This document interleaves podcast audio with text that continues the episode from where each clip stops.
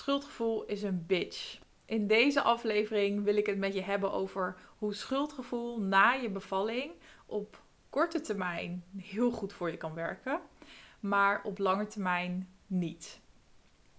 Alright. Um, zoals ik net al zei, na je bevalling kan je heel veel last hebben van schuldgevoelens. En dat kan best wel lang duren.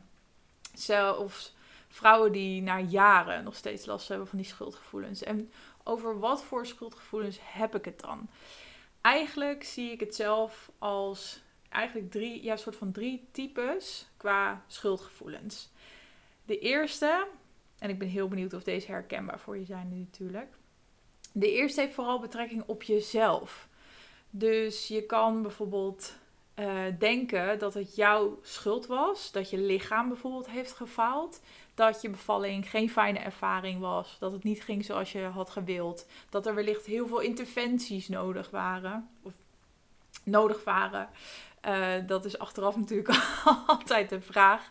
Uh, maar dat je zelf het gevoel had dat er heel veel interventies nodig waren om jouw kindje geboren te laten worden. En dat dat jouw schuld was omdat jouw lichaam niet deed wat het moest doen. Bijvoorbeeld, daar kan je schuldgevoelens over hebben. Maar ook bijvoorbeeld, uh, als ik nou had geweten wat ik nu wel weet, dan had ik hele andere keuzes gemaakt. Of dan was ik hier misschien wel tegen ingegaan.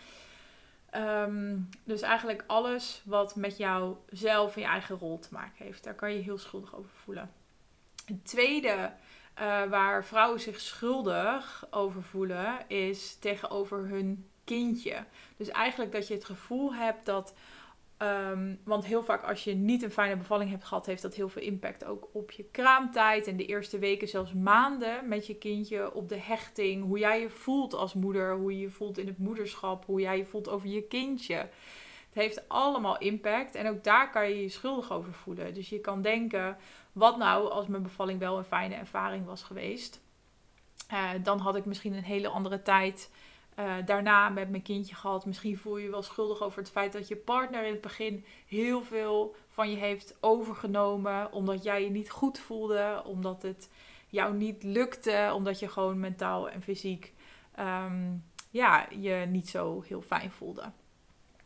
Dan de derde uh, ja, eigenlijk type van schuldgevoelens die ik zelf heb ervaren, maar ook van andere vrouwen hoor. Het heeft niet zozeer met jezelf te maken, maar met de mensen die bij jouw bevalling uh, waren. Dat kan bijvoorbeeld je partner zijn, maar heel vaak gaat het over zorgverleners die erbij waren. Dus dat je um, het gevoel hebt dat als zij anders met jou om waren gegaan, als uh, je wel hadden gezien als mens en niet als nummertje bijvoorbeeld, als uh, uh, beter naar jou hadden geluisterd. Naar hoe jij je voelde op dat moment. En niet zozeer hoe je er lichamelijk aan toe was. Als ze bepaalde informatie misschien over protocollen wel hadden gegeven. Uh, dan kan het zijn dat je bevalling heel anders gelopen was. Dan was het misschien wel een heel andere ervaring. Ik had zelf heel sterk het gevoel. Ja, bijna dat, mijn, dat iets wat heel mooi had kunnen, ja, mooi had kunnen zijn uh, mij was afgenomen. Dat mijn ervaring was afgenomen eigenlijk door ja, de zorgverleners die erbij waren. Um, maar ik heb ook wel eens gedacht, wat als mijn partner, mijn vriend, wel wat meer ook voor mij op was gekomen. Misschien was het dan wel anders gelopen.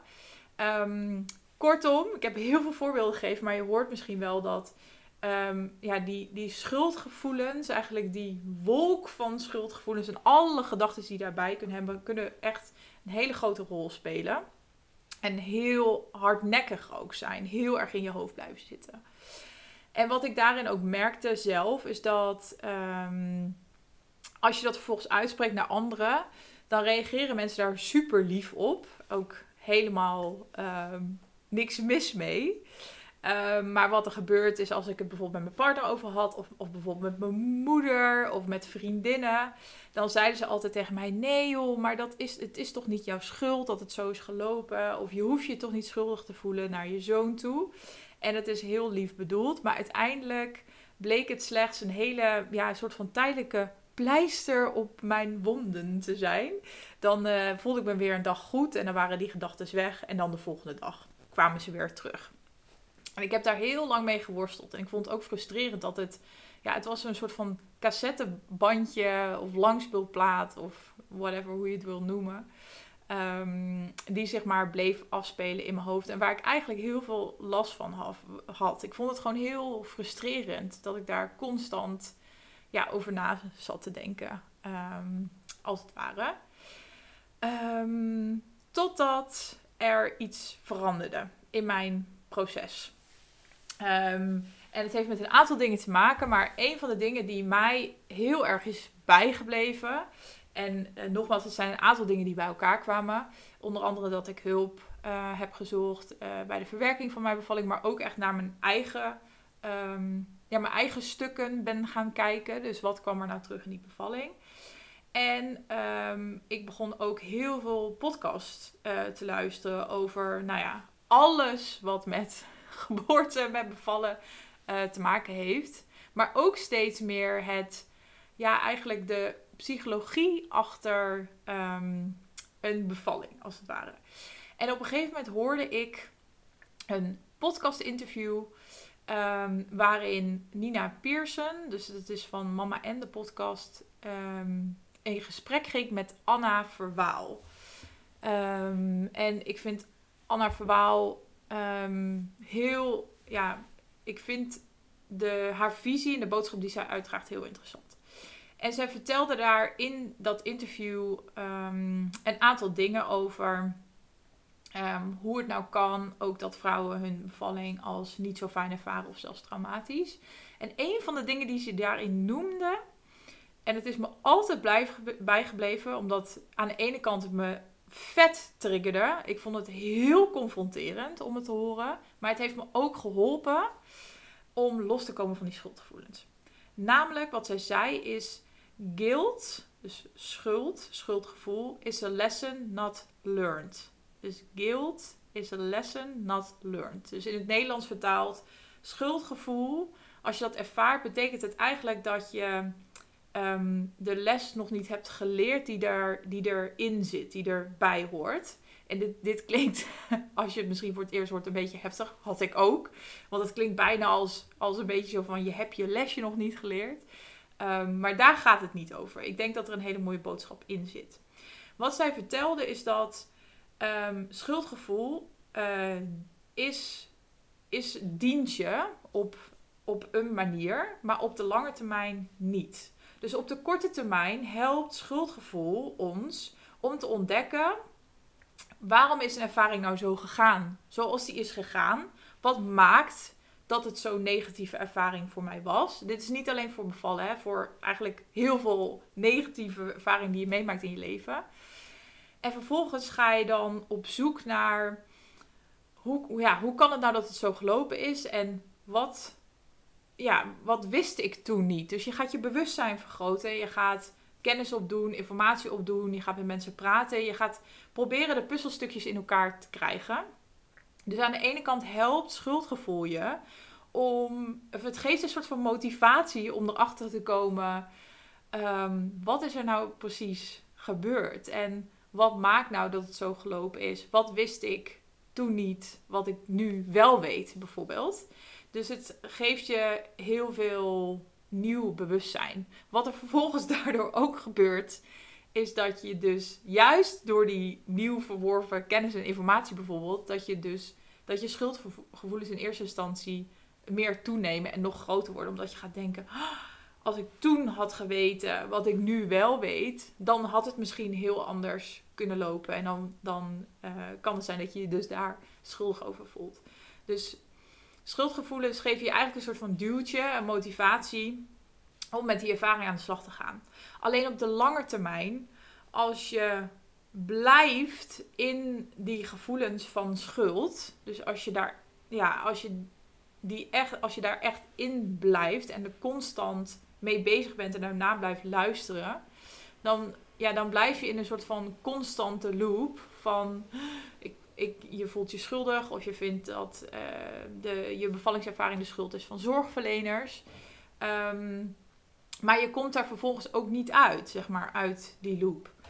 En um, wat ik in mijn eigen ervaring zie en ook dus ehm, hoorde in haar ehm, in, in die podcast, is dat schuldgevoelens, je kan daar pas los van komen als je ehm, jezelf als het ware openstelt om te kijken wat zat er nou. Want je hebt, zeg maar, op bewust niveau heb je gewoon hoe de ervaring is gelopen en waarom, met de redenen zeg maar, die op bewust niveau gebeurden.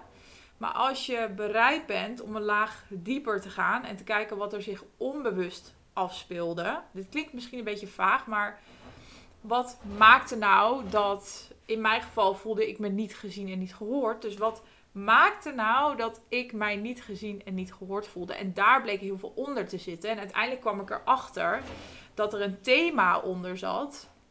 Wat eigenlijk al mijn hele leven een thema is.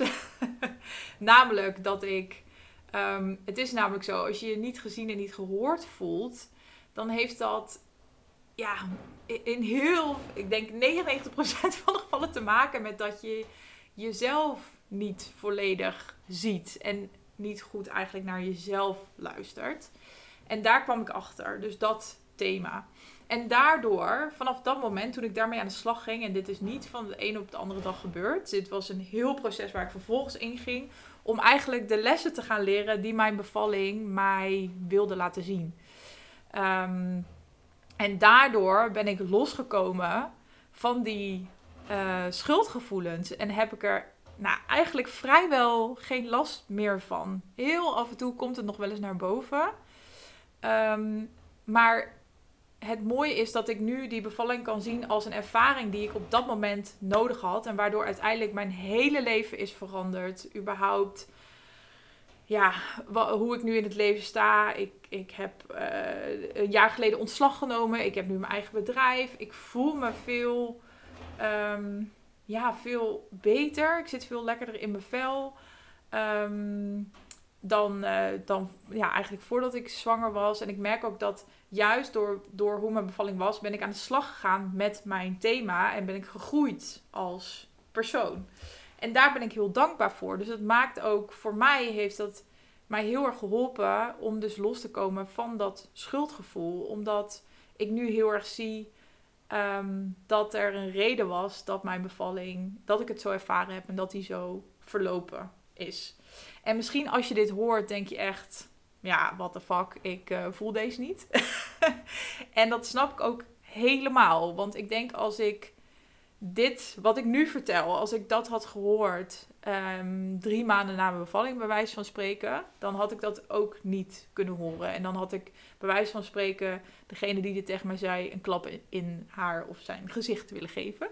Um, dus weet ook dat als, je, als dit nog te uh, confronterend is, um, parkeer het dan gewoon heel even. En misschien als je met je eigen verwerkingsproces aan de slag bent gegaan heb je over een tijdje wel de ruimte om ook hier um, ja, mee aan de slag te gaan of, of überhaupt hiernaar te kunnen, te kunnen luisteren. Dus weet dat dat niet gek is en dat dat heel normaal is.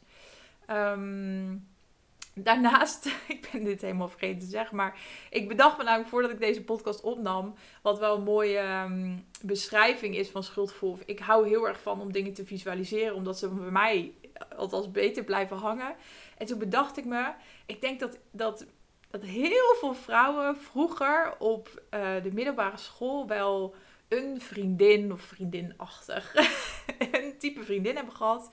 Iemand met een ontzettend grote bek, die altijd, um, nou ja, een beetje zo altijd heel erg opviel en misschien ook wel uh, het voor jou opnam. Maar ook een beetje zo'n vriendin die dan jouw dingen liet doen die je eigenlijk niet echt van jezelf had verwacht. Dus gewoon, uh, ja, kat kwaad uithalen, zeg maar, wat je deed op de middelbare school.